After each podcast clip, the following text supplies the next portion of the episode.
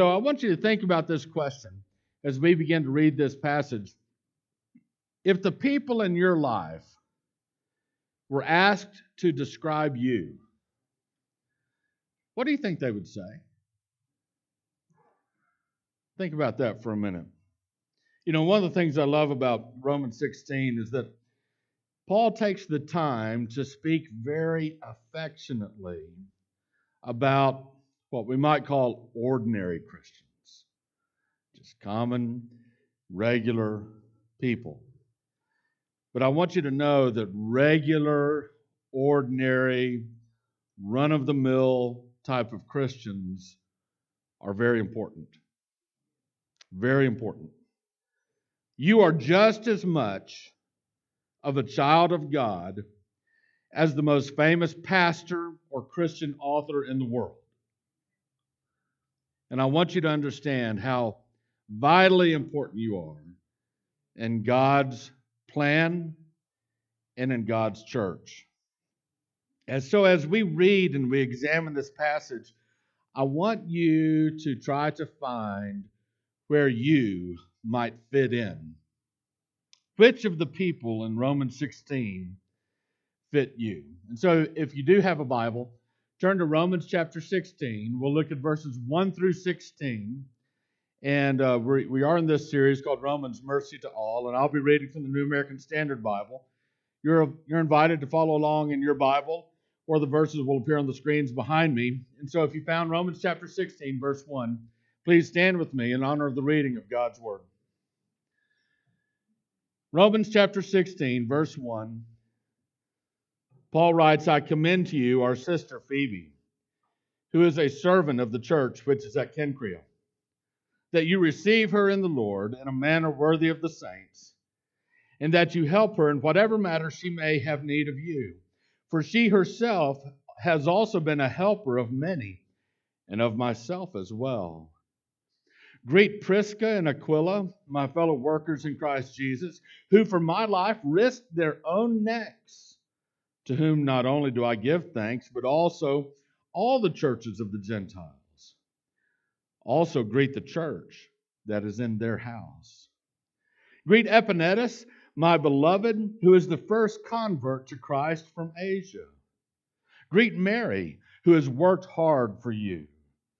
Greet Andronicus and Junius, my kinsmen and fellow prisoners, who are outstanding among the apostles, who also were in Christ before me. Greet Ampliatus, my beloved in the Lord. Greet Urbanus, our fellow worker in Christ, and Stachys, my beloved. Greet Apelles, the approved in Christ. Greet those who are of the household of Aristobulus. Greet Herodion, my kinsman. Greet those of the household of the household of Narcissus who are in the Lord. Greet Tryphena and Tryphosa, workers in the Lord. Greet Persis, the beloved, who has worked hard in the Lord. Greet Rufus, a choice man in the Lord, also his mother and mine. Greet Asyncritus, Phlegon, Hermes, Patrobas, Hermas, and the brethren with them. Greet Philologus and Julia, Nereus and his sister, and Olympas, and all of the saints who are with them. Greet one another with the holy kiss. All the churches of Christ greet you. Father in heaven, I pray that you grant us insight into your word so that we might leave this room changed, that we might leave this room better, and that we might leave this room understanding who it is that we are in Christ. In Jesus' name we pray. Amen. You may be seated. The first person mentioned in this uh, list is a woman named Phoebe. Paul writes in verse 1 again I commend to you our sister Phoebe, who is a servant at the church which is at Cenchrea. Now, Paul devotes two entire verses to Phoebe, and he lists her first. And the question is why? Well, Phoebe is the one who took this letter that we call the book of Romans when Paul originally wrote it, and she traveled hundreds of miles from Corinth, where it was written, all the way to Rome. She personally delivered this letter to the church at Rome. You see, Paul had the call of God on his life to take the good news of Jesus Christ to people who had not yet heard the gospel. And Paul had taken the gospel everywhere in, we might say, modern day Turkey, everywhere to the east of Greece. He had taken the gospel to Greece, modern day Greece, and he wanted to go to modern day Italy, to Rome, and even beyond. His goal was to eventually get to Spain and take the gospel there. You see, the rest of Paul's life depended on this letter reaching Rome. Paul wrote the book of Romans in part to prepare that city as his new home base as he could go further west to Spain. And if Paul was going to make it to Spain, he needed Rome to be his new base, and he needed this letter to prepare the church of Rome to receive him and to make preparations for his further ventures. And so, Paul, writing there in Corinth, would only trust the delivery of this letter to the most responsible and trustworthy person. And that was this woman named Phoebe. You see, Phoebe would end up traveling from southern Greece hundreds of miles to Rome, Italy, with this letter that we call Romans. And once she arrived, a pastor of that church would take the letter and he would read the letter out loud to the church. Eventually, in that very first reading of the book of Romans, that pastor would get to what we call Romans 16, verse 1, where it mentions Phoebe by name. And there's Phoebe standing there in the midst of the rest of the church. And Paul is commending Phoebe to the rest of the church. The very person who delivered this letter to the Romans is not only standing in their midst, but she receives from Paul a greater commendation than anyone else whose name was about to be read. The church at Rome learns that Phoebe is not only a Christian sister, but she's also a servant of a church at Cenchrea, which is essentially a suburb of Corinth, where Paul is writing this letter. He calls her a servant. The word servant is the Greek word diakonos. The same word that we get for deacon. Question Was Phoebe, was Phoebe a female deacon? Or we might say a deaconess of the church? Well, what you have to understand is that Christians can function as a servant without holding the office of deacon. In fact, it took some time before the the function of being a servant became a deacon. What do I mean by that? Well, in Acts chapter 6, you go back to Acts chapter 6, there was a need for some people to serve food to some widows. And if suitable people could be found, then that would free up the church leaders, the apostles, to keep their focus on ministering the word of God to the church and, and to pray for the church. And so seven men were found, and they were selected for the task.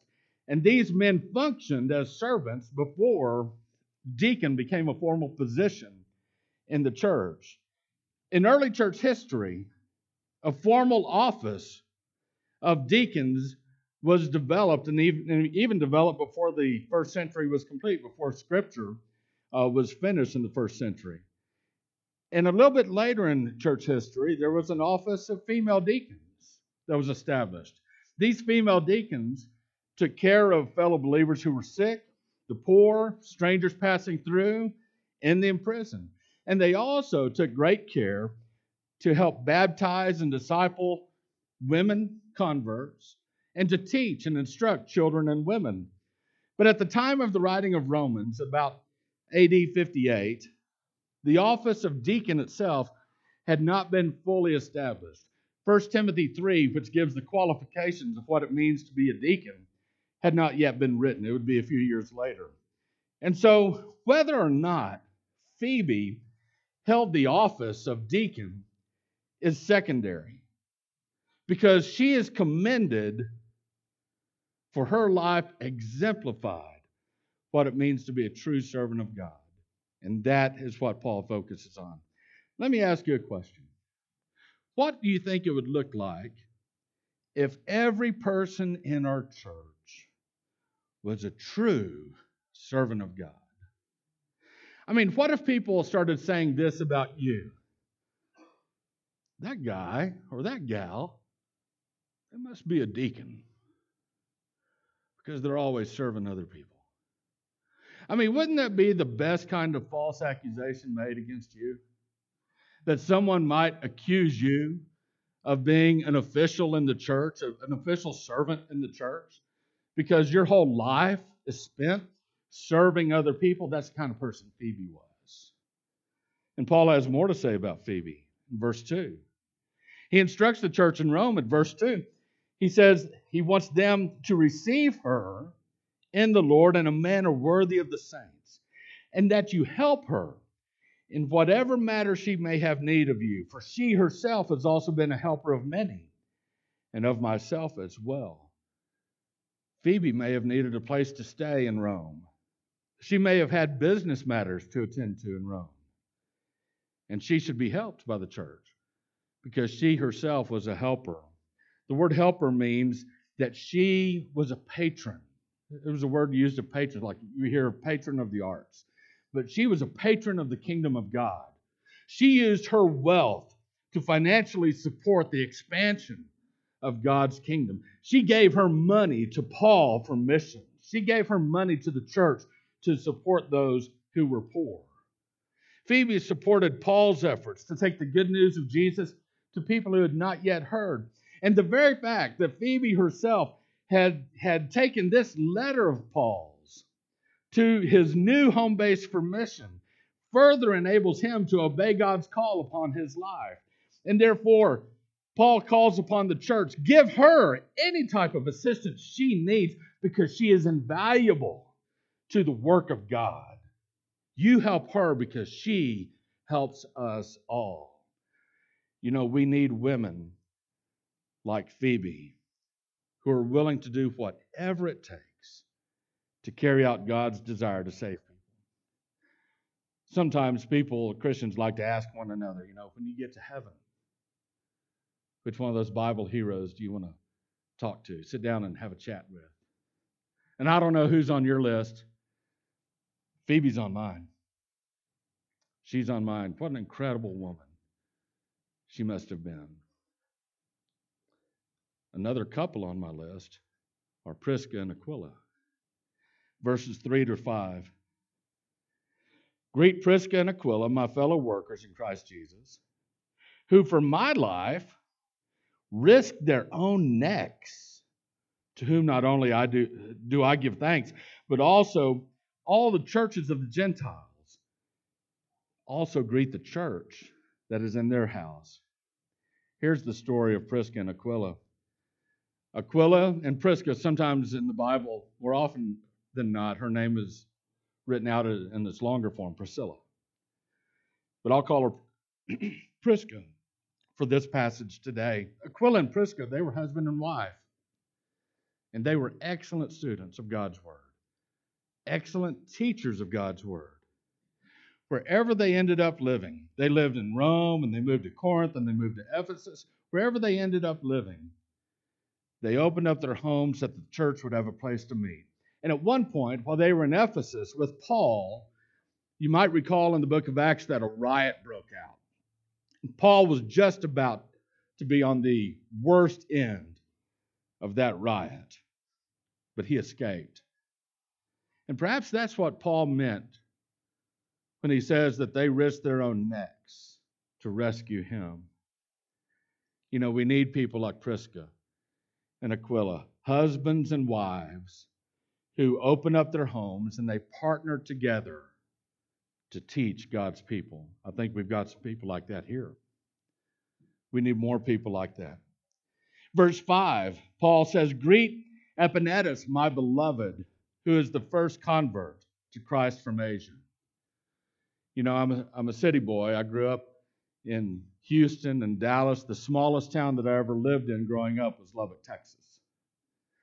And uh, so I didn't ever raise anything on a farm, but I'm told that when a farmer plows the ground and he plants the seeds, he eagerly awaits the very first sign that his crop will be successful. And it's quite an encouragement to him when that crop starts to come in. That's what we call the first fruits, the very first part of the crop to bloom or to come in. And see, when Paul traveled some years before to Asia Minor, to modern day Turkey, he went with the anticipation that what God had placed in his heart would bear fruit. So when he shared the good news of Jesus Christ, it must have been incredibly encouraging for him when that very first person, Epaenetus, said, Yes, I want to follow Jesus. We need people like Epaenetus whose faith inspires us to continue serving God. Verse 6, Paul writes, Greet Mary, who has worked hard for you. This is not Mary, the mother of Jesus. This is a different woman named Mary. And all that we know about this Mary is that she worked hard. This means that she toiled away at a task to the point of exhaustion. That's what worked hard means. You know, we need women like this Mary who finish the task in whatever God gives them to do. Verse 7, Paul writes, Greet Andronicus and Junius, my kinsmen and fellow prisoners who are outstanding among the apostles, who also were in Christ before me. These two Jewish believers came to faith in Christ very early in the history of the church. And so they must have been living in Jerusalem or, or near Jerusalem because that's where the gospel was at the beginning. And it's, we understand that they served under the apostles in the spreading of the good news of Jesus. And apparently, they were so successful in their evangelistic efforts that they ticked off the authorities and got arrested. Perhaps you remember a little something about Paul's life that before Paul became a believer in Jesus Christ, he was what? He was a Pharisee, and he was not only a Pharisee, but he was sort of put in charge of rounding up the Christians, rounding up this new movement, and persecuting people, and imprisoning people, and beating people. He was even there when Stephen received a stoning and died for the faith, becoming the first Christian martyr. Paul says that Andronicus and Junius, and sometimes uh, we don't know if it's Junius, which would be a male, or Junia, which would be a, a female, and they might have been husband and wife if they were female. But, uh, but regardless, Paul mentions them as kinsmen. And perhaps if they truly were relatives of Paul, maybe when Paul was persecuting the church, these two were praying for him. These two might have even witnessed to him. We don't know. Wouldn't that be something? We need people like Andronicus and Junius who are willing to risk everything in order to tell people about Jesus. In verses 8 and 9, Paul refers to three men, and he, he calls them either beloved or fellow worker. He says in verses 8 and 9, Greet Ampliatus, my beloved in the Lord. Greet Urbanus, our fellow worker in Christ. And Stachys, my beloved. Ampliatus was a common slave name. And listen, if slaves can be somebody in God's kingdom in the church, then we should always remember that social status, economic status, is not important. It doesn't matter what your background is. It doesn't matter what your ethnicity is. It doesn't matter what your past holds or how much money you have. In Christ, we're all equal. Every last one of us. Urbanus and Stachys, they were not well known, but they too were very highly regarded by Paul. And I think that we need people like Ampliatus and Urbanus and Stachys who came from various backgrounds, but in Christ they are united. They're united. In verse 10, the first part, Paul writes, Greet Apelles, the approved in Christ. That word approved means that Apelles had been tried and tested. That word approved is usually used of metals that are put to the fire. And those metals become more and more pure because they're they've been put to the fire. And now in Apelles, in his life, he, he had been put through the fire. He had been put through struggles and difficulties, and yet he maintained his faith through it all. And we need men like Apelles who have endured those difficulties and those struggles and those trials, yet their faith grows stronger, not weaker, because of it.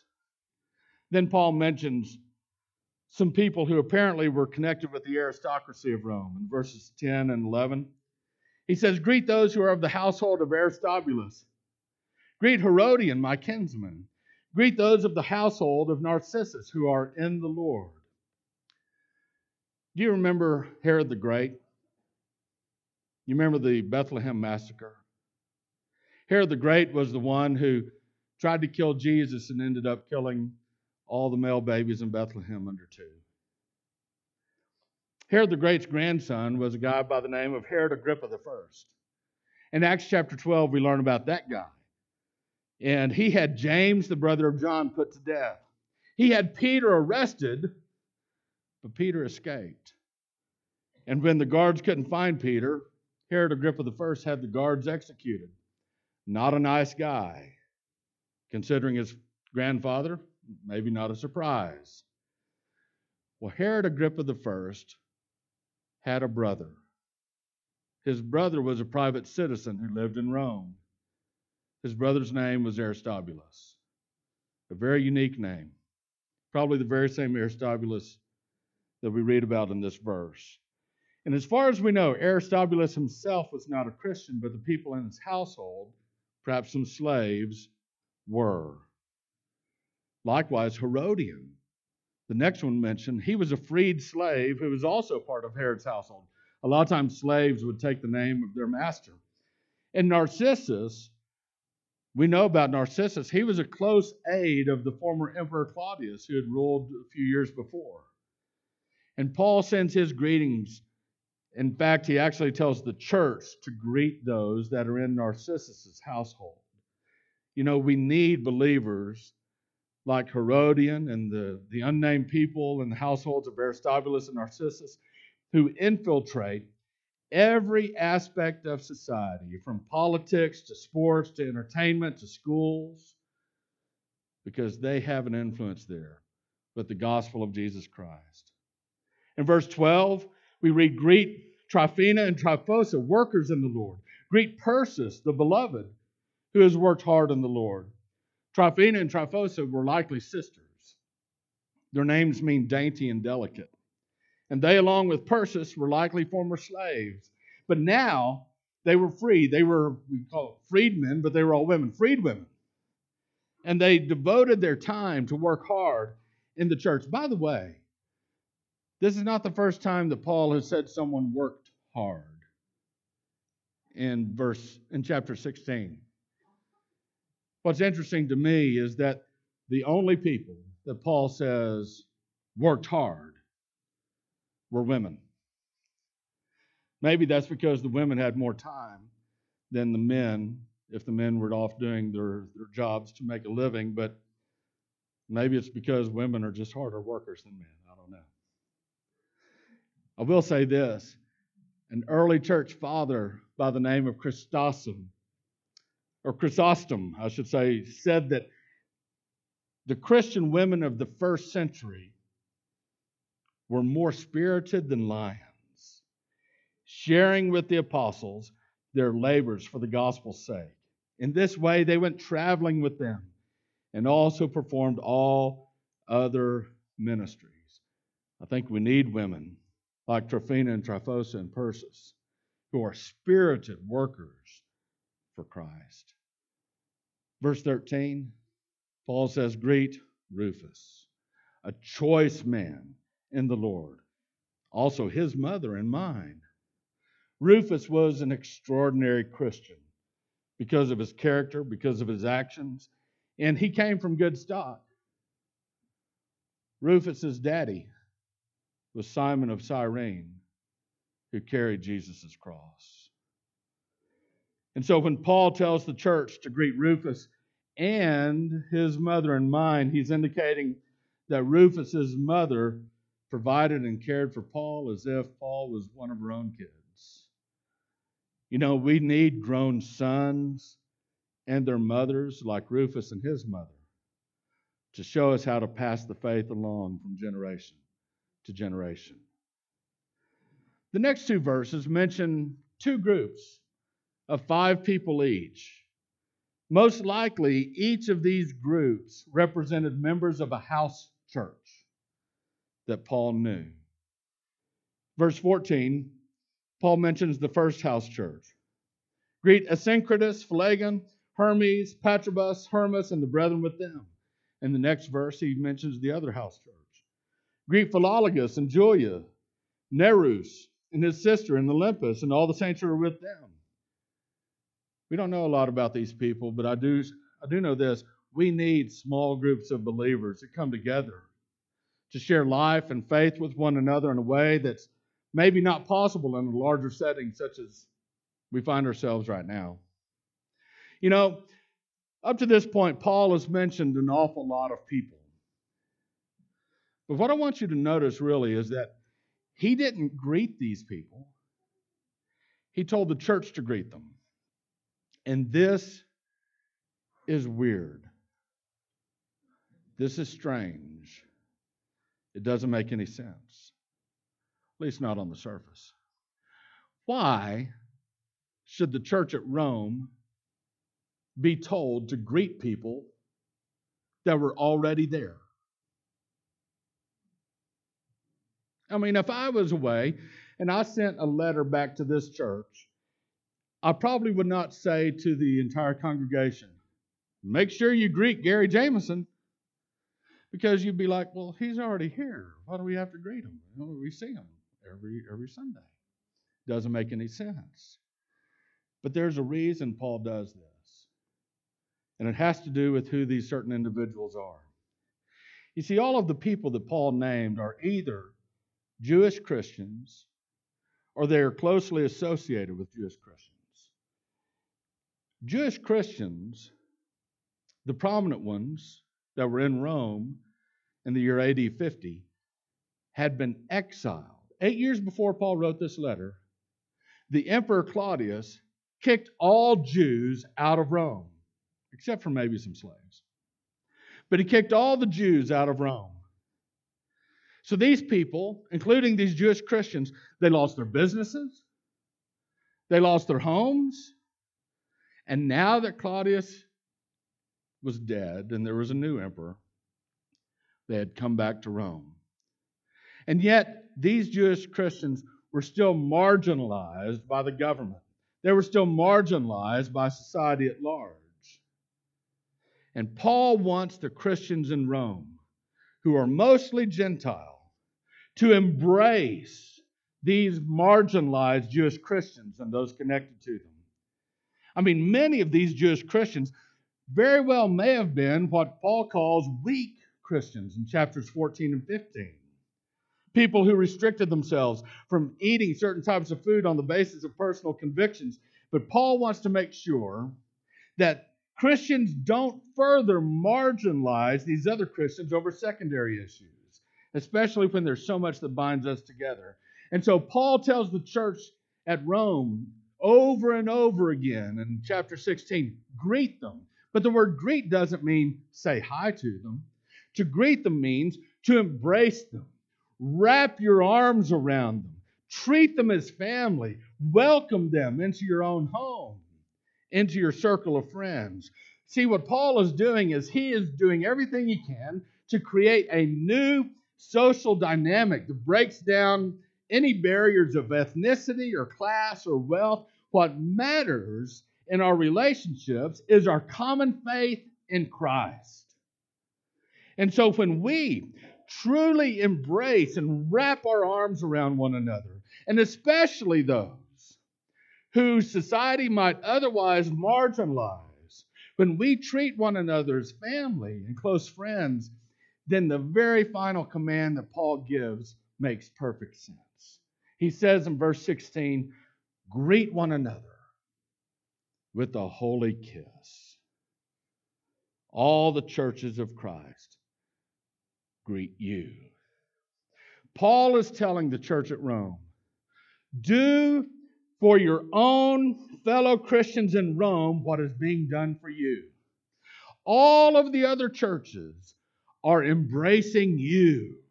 All of the other churches are watching what you will do.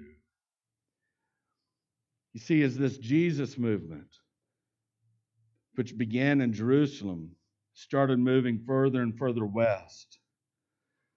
Christian eyes in the East have turned their attention to the capital city of Rome.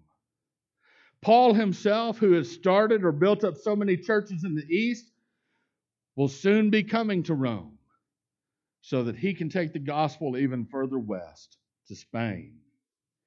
And all of those churches where Paul had been, they are looking to Rome to see what Rome will do.